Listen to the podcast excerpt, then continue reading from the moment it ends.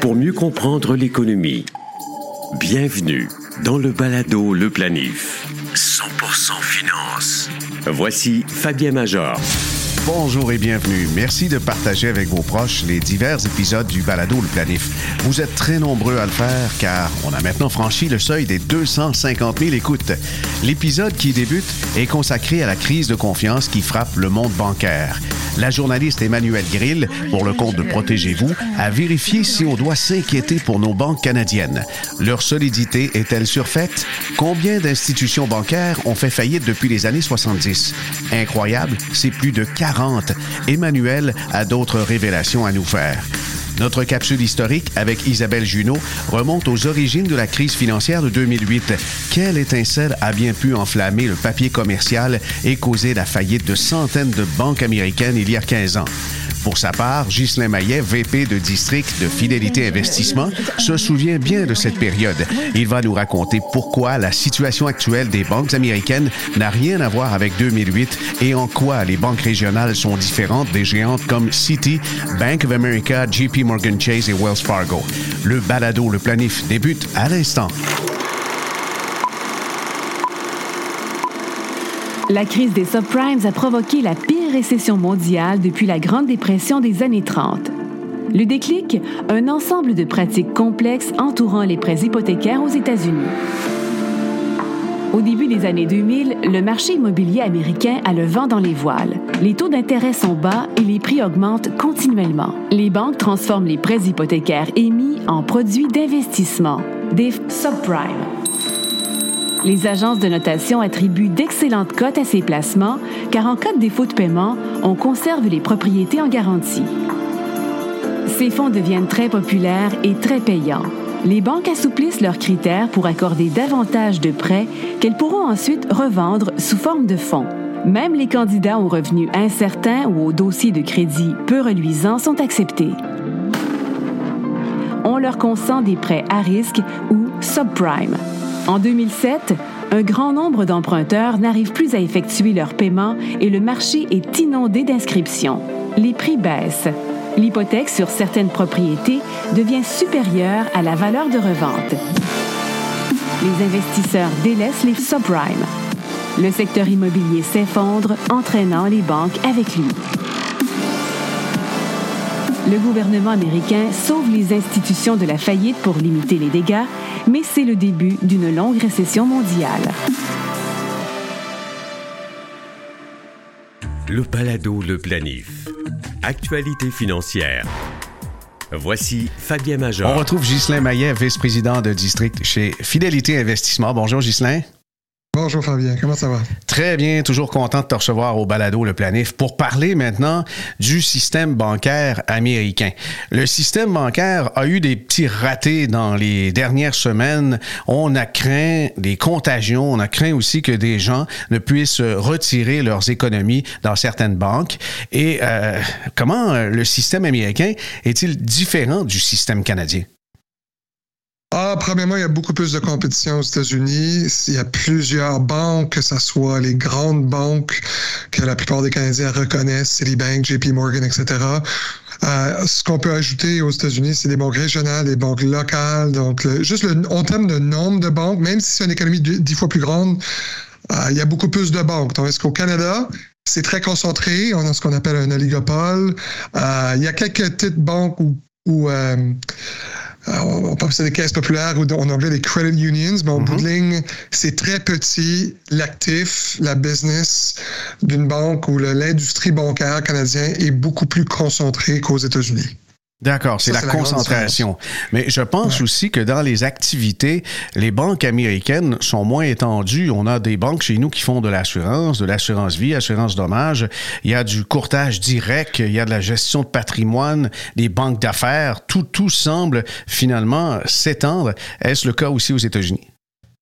Certaines banques ont leur euh, ont plusieurs différentes filiales qui tentent de faire affaire dans tous les différents services financiers, mais effectivement, les banques canadiennes étant déjà consolidées depuis des décennies, ont eu la chance d'entreprendre de, des projets d'expansion envers tous les services financiers, que ce soit assurance, placement, et en plus des services bancaires classiques comme euh, le crédit, le débit et tout ça. Donc, euh, aux États-Unis, c'est effectivement plus fragmenté, plus compétitif.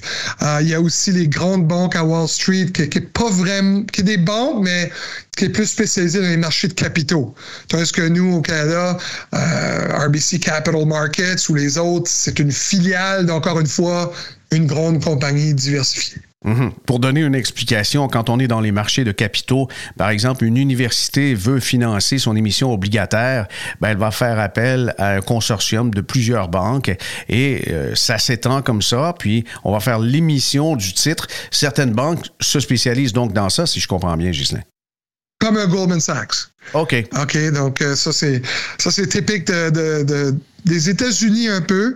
Tandis que quand on va en Europe, par exemple, euh, ça, ça redevient un petit peu plus euh, diversifié comme les banques canadiennes.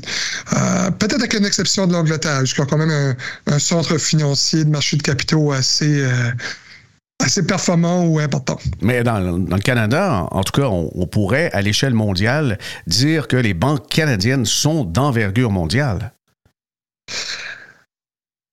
Oui, dans le sens que certaines banques, euh, RBC étant une, a développé quand même un, chiffre d'affaires assez important.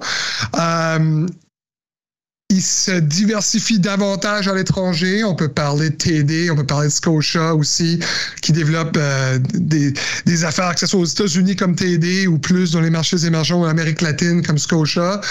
Mais ça reste dans le monde des grandes banques. Les banques canadiennes font pas partie des plus grandes. Ah non? Euh, c'est des banques dominantes dans une petite économie qui est l'économie du Canada. D'accord. Si on revient donc euh, au, problème qu'ont subi certaines banques régionales américaines, est-ce que c'est tôt un peu pour dire que la situation en 2023 s'apparente à 2008? D'une vue d'oiseau, ça peut sembler la même chose, mais il y a des, il y a des nuances importantes. En 2008, c'était un problème surtout de solvabilité après créer des problèmes de liquidité, tandis que maintenant, c'est plutôt un problème de liquidité. Donc, je vais tenter d'expliquer ça. Il faut s'aventurer à l'intérieur d'un bilan d'une banque, et ça, ça peut être très complexe dépendant euh, qui écoute ce podcast. Mm-hmm. Mais on commence avec 2008. 2008, en bout de ligne, plusieurs banques euh, tenaient dans leurs actifs des hypothèques où les, propriétaires de, ces, actifs immobiliers n'étaient plus capables de payer leur hypothèque. Donc, il y avait un problème de solvabilité. Dans les actifs, dans l'actif d'une banque, il y avait des, il y avait des actifs qui, ne valaient plus rien ou qui valaient beaucoup moins qu'avant et c'était pas sûr euh, si, on était capable de recouvrir ou de récupérer ça dans le futur. Donc, ça crée un vide et ça crée une crise de crédit. En plus, en 2008, le problème a réellement, est réellement devenu systémique parce que tous les problèmes de dette ou les problèmes d'hypothèque américains avaient été packagés dans des instruments financiers qu'on appelle en anglais des collateralized debt obligations, qui avaient été cotés dans certains cas triple A, double A, simple A, et vendus dans tout le système financier mondial. Donc, quand plusieurs banques partout dans le monde ont réalisé que ces produits financiers-là valaient pas grand-chose parce que y a plusieurs Américains qui n'étaient pas capables d'honorer leur paiement d'hypothèque, ben, ça créait un, un, problème de liquidité un peu partout. Donc, c'est via cette exportation de ce produit financier-là que le problème est devenu mondial et systémique. Et au bout de ligne, ça venait d'un problème de solvabilité. Aujourd'hui, ce qu'on vit ou ce que certaines banques régionales euh, sont en train de vivre, c'est plus un problème de liquidité à court terme. Si on prend l'exemple de Silicon Valley Bank, euh, c'est une banque qui est différente que d'autres. Hein. C'est pas une banque où ce que la plupart de leur clientèle, c'est monsieur, madame, tout le monde qui, qui sauve leur argent et qui, qui, qui, qui contracte une hypothèque. C'est une banque plutôt spécialisée dans les compagnies euh, de haute technologie ou qui aidaient les, ce qu'on appelle les venture capitalists, des, des, investisseurs qui se spécialisent dans, des, dans des, des, des, compagnies qui commencent juste, surtout dans le monde technologique. Puis en gros, c'est une, une banque qui avait des, des, des, des, clients comparatifs avec des dépôts plus gros que, que la plupart des banques, parce qu'encore une fois, c'était plutôt une banque commerciale plus que d'autres choses. Euh, ce qui est spécial de cette fois-ci, c'est l'effet des réseaux sociaux. Parce que, si je prends un petit recul, une banque, là, quand elle prend un dépôt d'un client, euh, elle peut faire des prêts avec cet argent-là. Il y a un effet de levier aussi. Mais ce que la plupart des banques font, c'est qu'ils gardent une réserve sous forme d'obligation. Mm-hmm. Euh, Silicon Valley Bank avait une réserve sous forme d'obligations, des obligations que, le monde connaît. C'est surtout des bons trésors américains, donc c'est là qu'il n'y a pas de problème de solvabilité. les, bons trésors américains ne vont pas passer en défaut. Ils sont garantis à terme, incluant un intérêt. Le problème, c'est la duration. C'est Silicon Valley Bank, avec les dépôts qui peuvent être retirés à n'importe quel moment, ont investi dans des obligations à long terme, des bons trésors à long terme. Et dans les derniers deux ans, comme tout le monde le sait aujourd'hui, les taux d'intérêt directeurs ont monté rapidement pour se combattre contre l'inflation, qui a eu l'effet de baisser la valeur marchande des bons trésors. Puis ça, même si c'est de façon temporaire, c'est la valeur marchande aujourd'hui des bons trésors. Si quelqu'un ou une institution ou la banque même a acheté ça il y a deux ans, ça vaut moins aujourd'hui. Mettons que ça vaut 10% de moins. Mais c'est la même chose pour monsieur et madame tout le monde qui avait des, des, fonds en obligation ou des FNB. Ils ont vu depuis deux ans la valeur diminuer sans nécessairement paniquer, mais être incommodés. Mais dans le cas d'une banque, je comprends que ça peut être un plus gros problème si les clients veulent tous retirer simultanément. Et c'est ça qui est arrivé. Donc, si on n'avait pas une, sortie de dépôt relativement synchronisé il y a à peu près deux semaines. Euh, il n'y aurait pas eu un besoin de vendre ces obligations-là à perte et donc réaliser des pertes qui étaient euh, désastreux pour Silicon Valley Bank et certaines autres banques régionales. Donc, une banque est très dépendante d'une certaine stabilité des dépôts. Euh, j'ai dit tantôt qu'il y avait un effet des, des, réseaux sociaux, mais un certain Peter Thiel, qui est un qui est une personne très fortunée dans le monde de la technologie. Oui, un des cofondateurs, je crois, de PayPal. C'est ça, qui a fait un petit post euh, sur Twitter qui disait que hey, euh, je suis pas sûr que le bilan de la Silicon Valley Bank est très sécuritaire. Je vous encourage à, diversifier vos dépôts. Ah, il a carrément euh, allumé la mèche. C'est ça, c'était un des catalystes. Puis comme mettez-vous dans la place d'un contrôleur d'une compagnie. Disons que je suis le, le contrôleur d'une un start-up en Californie. Euh, avec une certaine taille, puis mettons que j'ai un, compte de chèque, puisque dans ce compte de chèque-là, il y a quelques millions de dollars. Et je commence à entendre parler des manchettes que Silicon Valley Bank est peut-être pas très euh, sécuritaire, puis mes dépôts sont à risque. Ben, la dernière chose que je vais faire, c'est prendre un risque pour ma propre carrière, puis laisser mon argent là. On pense que tout va être correct. Mmh. Je vais rapidement diversifier mes dépôts. Et c'est ça qui se passe dans le monde comparatif aujourd'hui aux États-Unis. Il y, a une, il, y a il y a une peur qui est en place, on appelle ça une crise de confiance, qui fait en sorte que, que ce soit des individus ou surtout des contrôleurs de compagnie, ont envie de diversifier leurs leur, leur comptes bancaires en incluant de plus en plus les grandes banques américaines qui sont sujets à des législations qui font en sorte qu'ils peuvent c'est plus difficile pour eux de prendre du risque avec leur bilan, comme que Silicon Valley l'a fait. Mhm. Mais on peut revenir un petit peu en arrière, Ghislain, mentionner que les réserves de la banque dans ce cas-ci étaient quand même dans des placements sûrs, mais c'est la hausse soudaine quand même de manière importante des taux d'intérêt directeurs qui a fait diminuer temporairement la réserve en, en obligation du Trésor américain, mais ce n'était pas des titres risqués quand même. Ah, c'est très sécuritaire. Il n'y a pas de problème de solvabilité pour les bons trésors américains. C'est juste que la sortie des dépôts soudaine a forcé certaines banques régionales à vendre ou réaliser des pertes temporaires sur leurs obligations. Et c'est la combinaison de ces deux événements-là qui crée cette crise de confiance et aussi une réaction de la Fed, une réaction du marché. Euh, si je commence avec la le programme qui a, été, qui a été annoncé, pas ce lundi, mais lundi passé, euh, le 13 mars, c'est une solution assez généreuse et, euh, j'ose dire, complète pour solutionner le problème. En gros, les banques aujourd'hui sont capables d'emprunter sur ces bons trésors-là qui, qui valent moins aujourd'hui, mais ils peuvent emprunter à pair basé sur la valeur de maturité, pas la valeur marchande. Euh, donc, si quelqu'un veut retirer l'argent de leur banque régionale, il n'y a pas vraiment de problème de liquidité pour les banques régionales aujourd'hui avec ce nouveau programme-là. Donc, c'est une solution assez pointue, assez généreuse, assez efficace. fondamentalement, ça devrait régler le problème tout seul, mais en bout de ligne, il faut que les gens arrêtent de sortir l'argent de ces banques-là.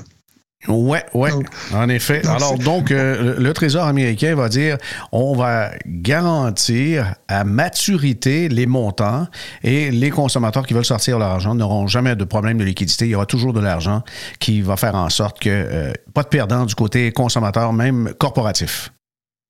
Euh, corporatif, ça dépend parce que ils veulent pas nécessairement sécuriser les actionnaires de ces banques-là, comme que ça a été le cas en 2008. non, mais je, voulais dire si c'est une incorporation, une société ah, qui est client de la banque. Oui, on se comprend. Donc, n'importe qui qui a mis un dépôt dans les banques régionales, euh, ils peuvent être rassurés par la Fed que leur dépôt est bel et bien sécuritaire et en place pour achat futur quand ils voudront. Euh, là, à voir dans les semaines à suivre s'il va y avoir d'autres victimes parce que mhm il n'y a pas vraiment de banque qui est à l'abri de, ce qu'on appelle un run. Oui, le, bank euh, run, une espèce de panique bancaire où les gens, euh, sans trop savoir pourquoi, veulent retirer leur argent.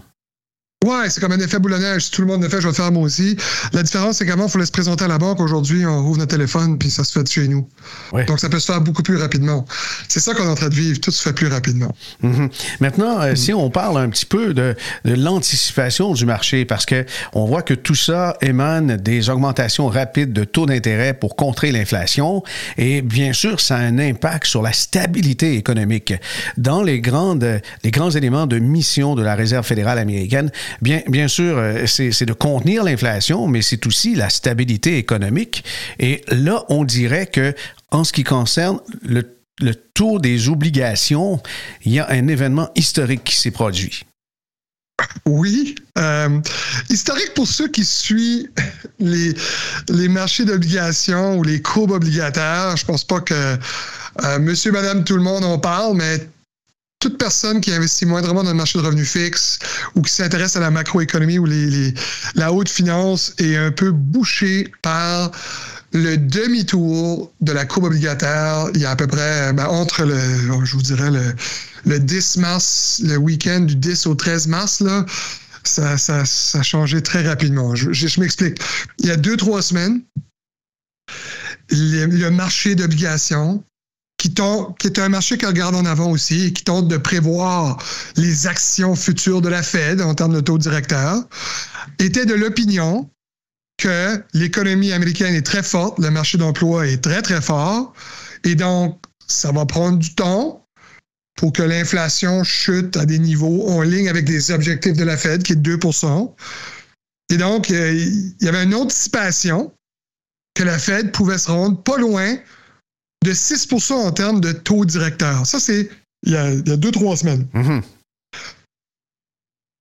Depuis la crise de confiance envers les banques régionales, en d'autres mots, l'idée que la Fed a cassé quelque chose, puis une petite parenthèse, il y a un vieux dit-on. La Fed va, commencer, va continuer à augmenter les taux jusqu'à temps qu'elle casse quelque chose. Puis une fois qu'elle casse quelque chose, elle prend une pause ou elle commence à couper les taux d'intérêt. ça, ben ça semble évident qu'il y, y, a de la porcelaine de brisée. Là. Ben, c'est clair, c'est clair. Donc, c'était le cas en 2007, c'était le cas en 98, c'était le cas en 94, c'était le cas en 91. À chaque fois que la Fed a cassé quelque chose, elle a arrêté d'augmenter les taux après ça, puis dans la plupart des cas, elle a commencé à descendre. Par contre, il y a une différence importante aujourd'hui et tout ce qu'on a vécu dans les dernières quelques décennies. Dans les dernières quelques décennies, l'inflation était sous contrôle. Donc, si l'objectif numéro un de la Fed, c'est de maîtriser une inflation moyenne de 2% est déjà accompli, elle peut facilement être sensible à un problème de stabilité du système bancaire, comme en 91, comme en, 94, comme en 98, comme 2007. Mais là, aujourd'hui, a encore un problème d'inflation. Même si on a eu de la bonne nouvelle depuis 4-5 mois, l'inflation a trouvé un pic. On est dans une période de désinflation. Euh, les derniers chiffres d'inflation n'étaient pas euh, nécessairement inquiétants, étaient en ligne avec les attentes. Mais à 5% d'inflation. Euh, Ça diminue, mais pas aussi vite qu'on s'y attendait. Non, et, passer de 8 à 5, c'est presque mécanique et attendu. Passer de 5 à 2 risque d'être plus douloureux. Et risque de prendre plus de temps aussi. Donc, l'idée que ce qui s'est passé là, pour, pour, euh, pour ceux qui ne suivent pas ça, c'est que sur une période de quelques jours, les attentes du marché d'obligations ou des marchés en général, c'est que la Fed ne sera plus capable d'augmenter les taux, à l'exception de ce mercredi. Elle va peut-être augmenter. À voir. Mercredi après-midi, pour tous les gens de marché, ça va être très intéressant d'écouter les commentaires de Jeremy Powell de la Fed.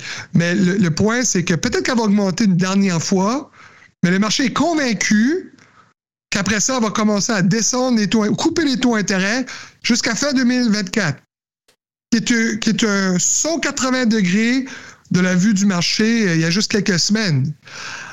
Donc, en tout cas, il y a plusieurs personnes à Fidélité qui s'est prononcées à l'interne. Mhm. En général, on, est, on a des doutes que la Fed va arrêter de se combattre contre l'inflation, commencer un processus de couper les taux d'intérêt à chaque rencontre, euh, parce que l'inflation est encore présente, juste à cause que quelques banques ont vécu des, des moments difficiles. Ce qu'on pense au lieu, c'est que le programme qui a été mis en place il y a pas ce lundi, mais lundi passé, euh, le Bank Term Funding Program, et devrait être très efficace à contenir le problème. C'est une solution généreuse qui injecte la liquidité aux bonnes places au bon moment, basée sur la demande des banques régionales ou n'importe quelle banque, et ça devrait avoir son effet voulu. Et les taux d'intérêt et la gestion du bilan de la Fed va continuer à être utilisé pour se combattre contre l'inflation. Ça va peut-être les calmer un peu dans les augmentations, mais on a encore un problème, on a encore un problème d'inflation et ça doit être réglé. C'est pour ça qu'on a l'impression que le marché euh, surréagit ces derniers jours. Donc, on anticipe euh, des baisses de taux, mais chez Fidélité, vous n'êtes pas convaincu de ça. Mais quand même, quelqu'un qui veut euh, placer son argent en ce moment, est-ce que les obligations demeurent quand même à un bon endroit? Il y a beaucoup de nos stratèges et nos portefeuilles qu'on considère qui sont de, de nature multiclasse actifs qui investissent davantage en obligations. Parce que les obligations, il y a une liste de raisons pourquoi les gens devraient considérer ça. Surtout ceux qui sont à la retraite, ceux qui sont plus frileux, ceux qui aiment moins la volatilité, ceux qui ont peur du risque de récession. Premièrement, la correction importante du prix des obligations des derniers 18 mois, qui était aussi assez historique, fait en sorte que la mathématique, en regardant en avant, est beaucoup plus favorable en termes de rendement. Le rendement actuel des obligations, si on regarde le futur, est plus intéressant que garder le rétroviseur des rendements les dernières quelques années. Donc, il y a plein d'obligations qui s'échangent à 85 dans le marché. Si on prête de l'argent à une bonne compagnie ou une bonne institution qui va nous repayer, c'est garanti à 100 mais on peut l'acheter à 85 Donc, il y a des gains au capital dans le futur, en plus d'un coupon de taux d'intérêt garanti. Donc, si on fait bien nos recherches, puis on achète des obligations qui vont bien honorer leur garantie, la mathématique de gain au capital plus coupon de taux d'intérêt et au-delà des taux de CPG actuels pour une bonne partie du marché d'obligations. Donc, les obligations sont intéressantes pour cette raison-là. Une autre raison, c'est que mettons que effectivement les conditions font en sorte que les banques centrales n'ont pas le choix de couper les taux d'intérêt dans les deux prochaines années. Ben, ça, en général, c'est une bonne nouvelle pour les obligations. On peut réaliser ces gains au capital-là plus vite que plus tôt que tard. Puis troisièmement, euh, il y a beaucoup de gens qui parlent du risque de récession. Euh, c'est tout à fait possible. Euh, les marchés comme l'inversion de la courbe obligataire, c'est un signal de marché qui nous laisse croire qu'il y a un ralentissement économique au minimum qui s'en vient et en toute probabilité une récession aussi, même si ça pourrait être peu profonde. on ne serait pas surpris qu'on vive une récession dans les prochaines quelques années. au, bout de ligne, une récession, c'est le remède ou la solution ultime à un problème d'inflation, si on regarde l'histoire. Mais dans une récession, dans la première moitié d'une récession, les obligations ont tendance à être une des meilleures classes d'actifs. Donc, pour toutes ces raisons-là, acheter, augmenter l'allocation envers de revenus fixes, c'est un geste prudent, ça fait du gros bon sens aujourd'hui.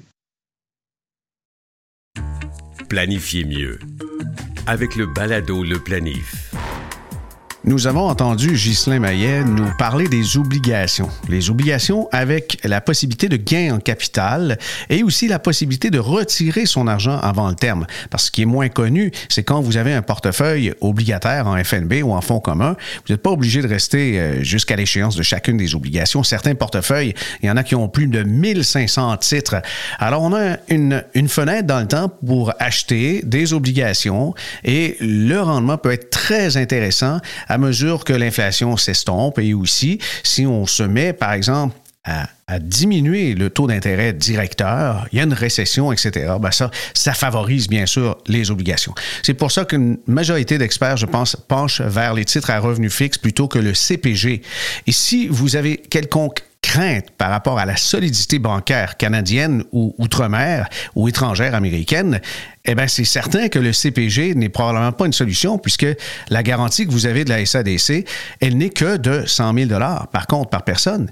Si vous avez un portefeuille obligataire et que les émetteurs de vos obligations sont le Trésor américain, le gouvernement du Canada, le gouvernement des provinces, Hydro-Québec, euh, que ce soit par exemple euh, le gouvernement de l'Angleterre, la France, ben, vous avez donc des États qui ont la possibilité de lever des impôts pour compenser.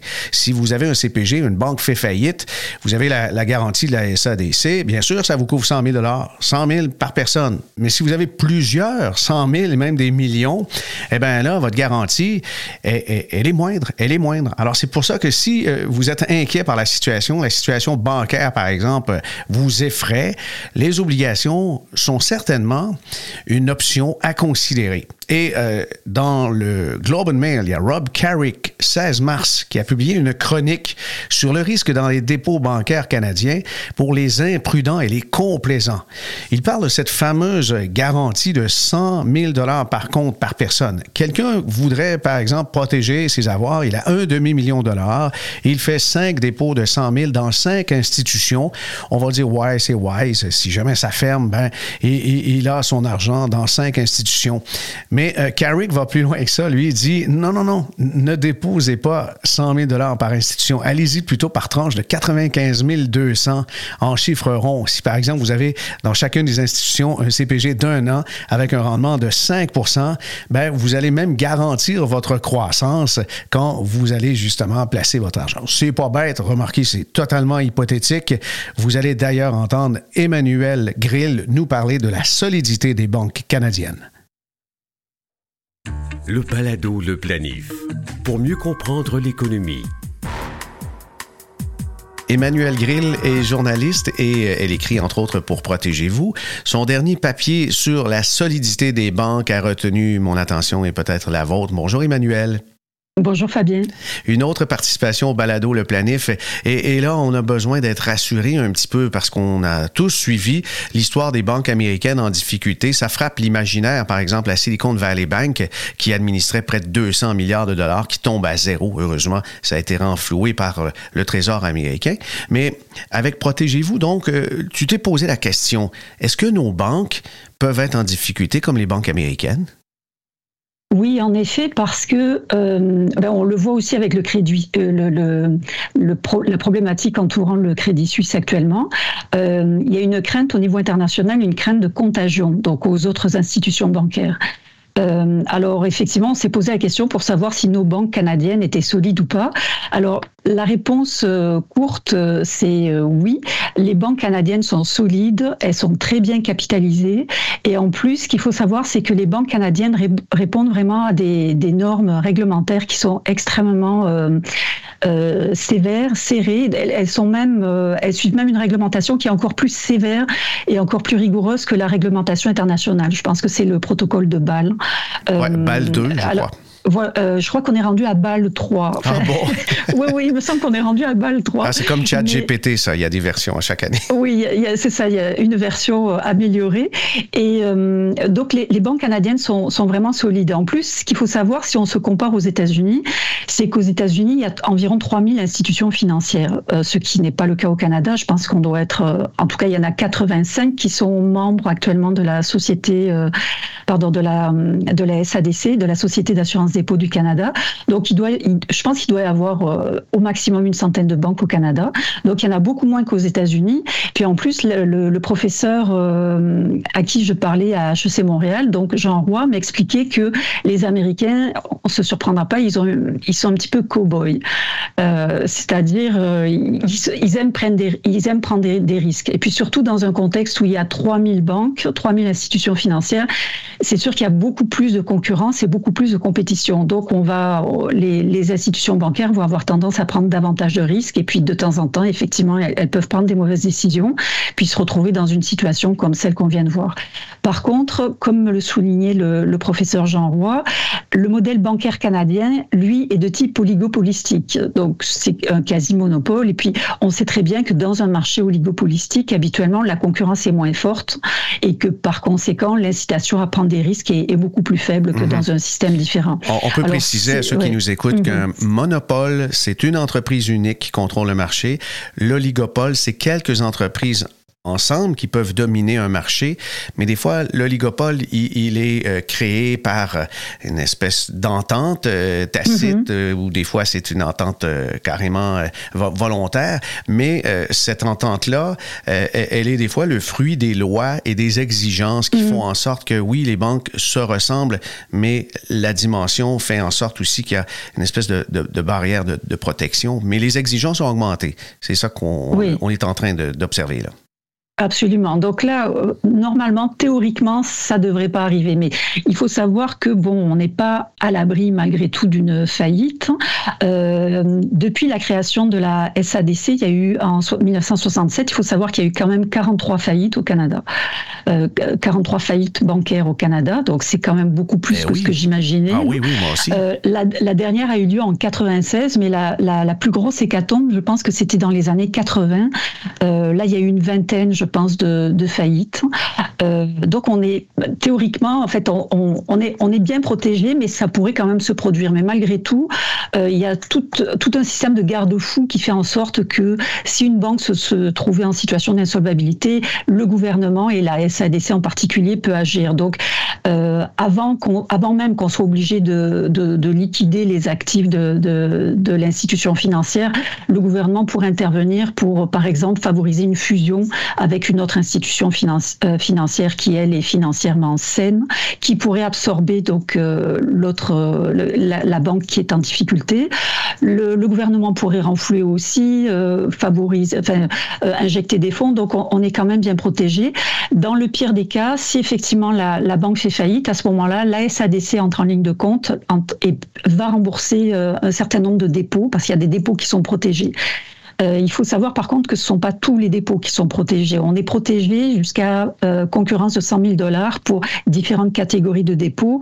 Euh, par exemple, les comptes chèques, les comptes épargne, les dépôts à terme comme les CPG, euh, les chèques certifiés euh, et, même le CELIAP. Par contre, il y a d'autres dépôts qui sont pas du tout protégés. Donc, en cas de faillite, on perd tout, euh, comme les fonds communs de placement, les actions et les obligations, les fonds négociés en bourse et les crypto-monnaies. Ça, c'est pas protégé. Oui, il faut quand même préciser, mm. Emmanuel, que mm. lorsqu'on a, par exemple, ce genre de placement que tu viens d'énumérer, s'ils mm. sont déposés dans une fiducie externe aux opérations bancaires, à ce moment-là, il y a une autre forme de protection. Mais ah, lorsque les actifs sont entremêlés dans les activités de l'institution. Mhm. C'est ça qui peut représenter une, forme, je crois, de, risque. Mais très souvent, le fonds commun est dans une fiducie qui fait que mhm. la fiducie a donc euh, des activités et des comptes à rendre en dehors de l'institution bancaire. On, doit le préciser. Mais effectivement, même euh, dans les autres devises, mhm. dans les autres devises que canadiennes, je crois que les, protections n'ont pas euh, justement d'effet de la SADC. Oui, on a au Québec, on a aussi une petite particularité. On euh, a toujours une petite particularité. On est le, village gaulois d'une certaine façon. Donc les caisses des jardins, euh, elles sont protégées par euh, l'autorité de marché financier, plus précisément par le fonds d'assurance dépôt de l'autorité des marchés financiers. Donc advenant le cas où une caisse des jardins ferait faillite, donc à ce moment-là, c'est l'AMF qui va protéger les dépôts des des caisses des jardins, toujours dans les mêmes proportions que ce que je disais à savoir 100 000 un maximum de 100 000 dollars. Euh, le fonds d'assurance dépôt de l'autorité des marchés financiers euh, couvre également le Trust Banque Nationale, la caisse Ma Financière Prêts et Placements ainsi que Beneva. Voilà, donc euh, on, a, on, est, on est quand même bien couvert. Mhm. Mais pour le 100 000 je me demande s'il n'est pas le temps de réviser à la hausse. Je voyais qu'aux États-Unis, on est à 250 000 la protection, mais 100 000, ça fait très longtemps, ça fait des décennies que c'est le même montant. Puis avec l'inflation, il serait peut-être temps de, de rajuster le compteur. C'est vrai, effectivement. Et puis, il y a autre chose aussi qui, qui, fait en sorte qu'on se questionne un peu. Bon, c'est que, par exemple, les actifs que possède la SADC ne représentent qu'une fraction infime. C'est moins de 1%, je pense, des dépôts que la SADC doit protéger. Donc, euh, ça fait quand même, ça peut poser question, mais c'est sûr que si la SADC manquait de fonds pour rembourser les déposants, à ce moment-là, le gouvernement interviendrait. Puis, donc, on parlait tout à l'heure des dépôts qui sont protégés, ceux qui ne sont pas protégés il faut savoir aussi que les dépôts qui sont protégés par la SADC ne représentent que 25% de la totalité des dépôts qu'on retrouve dans nos institutions financières. Donc, c'est bien beau la SADC, c'est bien beau tout ça, mais ça, ne couvre, c'est loin de couvrir tous les dépôts, tous les montants d'argent qui sont dans les institutions financières canadiennes. Ah, d'accord. C'est donc euh, le quart à peu près des dépôts, là. Oui, c'est ça, exactement. C'est un quart des dépôts qui est protégé, puis le reste ne l'est pas. Enfin, selon les, chiffres que, j'ai pu, que j'ai pu trouver à ce sujet-là. Selon toi, Emmanuel, avec les, recherches, les analyses que tu as faites pour connaître justement euh, la, vérité ou le point euh, central, est-ce que les banques canadiennes sont sécuritaires? Euh, tu, tu ressens quoi? Tu en penses quoi? Est-ce que tu es rassuré? Oui, euh, oui, franchement. Même, c'est sûr que si on regarde par le passé, puis qu'on se dit, mon Dieu, 43 faillites depuis 1967, euh, donc l'année de création de la SADC, c'est quand même un peu inquiétant, mais c'était des circonstances particulières, surtout dans les années 80, depuis euh, justement avec les, la réglementation, le protocole de Bâle, etc. Les, les institutions financières canadiennes sont très très bien capitalisées. Je sais qu'il y a des exercices qui sont faits au sein des banques chaque année pour vérifier qu'il y a suffisamment de fonds. Euh, moi, moi, je me sens en sécurité. mais je sais pas, mais je suis pas une experte de la question non plus. Mais j'ai pas, j'ai pas l'impression d'être au Liban, par exemple, où euh, actuellement, euh, je pense qu'il y a des gens qui sont obligés de dévaliser leur propre banque pour avoir accès à, à, à leurs propres fonds. Donc, j'ai, j'ai pas du tout le, sentiment d'être euh, dans ce genre de situation quand je rentre dans une banque canadienne. Oui, on peut mentionner aussi que la cote de crédit du pays, c'est, révélateur, et la cote de crédit du Canada est, est, la plus élevée au monde. Ça aussi, ah, ça peut être rassurant. Mm. Hein. Effectivement, effectivement, on est très très bien, euh, très très bien coté. Merci beaucoup, Emmanuel, de, ces propos rassurants sur euh, la solidité de nos banques. Et puis, euh, on, sait maintenant que notre paye est en sécurité dans le compte de banque, peut-être davantage que sous le matelas. oui, espérons-le. Ben, merci beaucoup pour l'invitation. Oui, ben, je, on devrait. Oui. Merci à nos invités Ghislain Maillet et Emmanuel Grill. Pour s'informer adéquatement et sans perdre une minute de son temps précieux, je vous invite à vous abonner à l'infolettre quotidienne d'Info Bref. Vous pouvez aussi compléter vos lectures avec les balados quotidiens avec Patrick Pierrat. Vous n'avez qu'à visiter le site infobref.com pour vous abonner. Enfin, je vous invite à me partager vos suggestions d'invités ou de sujets pour des prochains balados. Ici Fabien Major. À bientôt.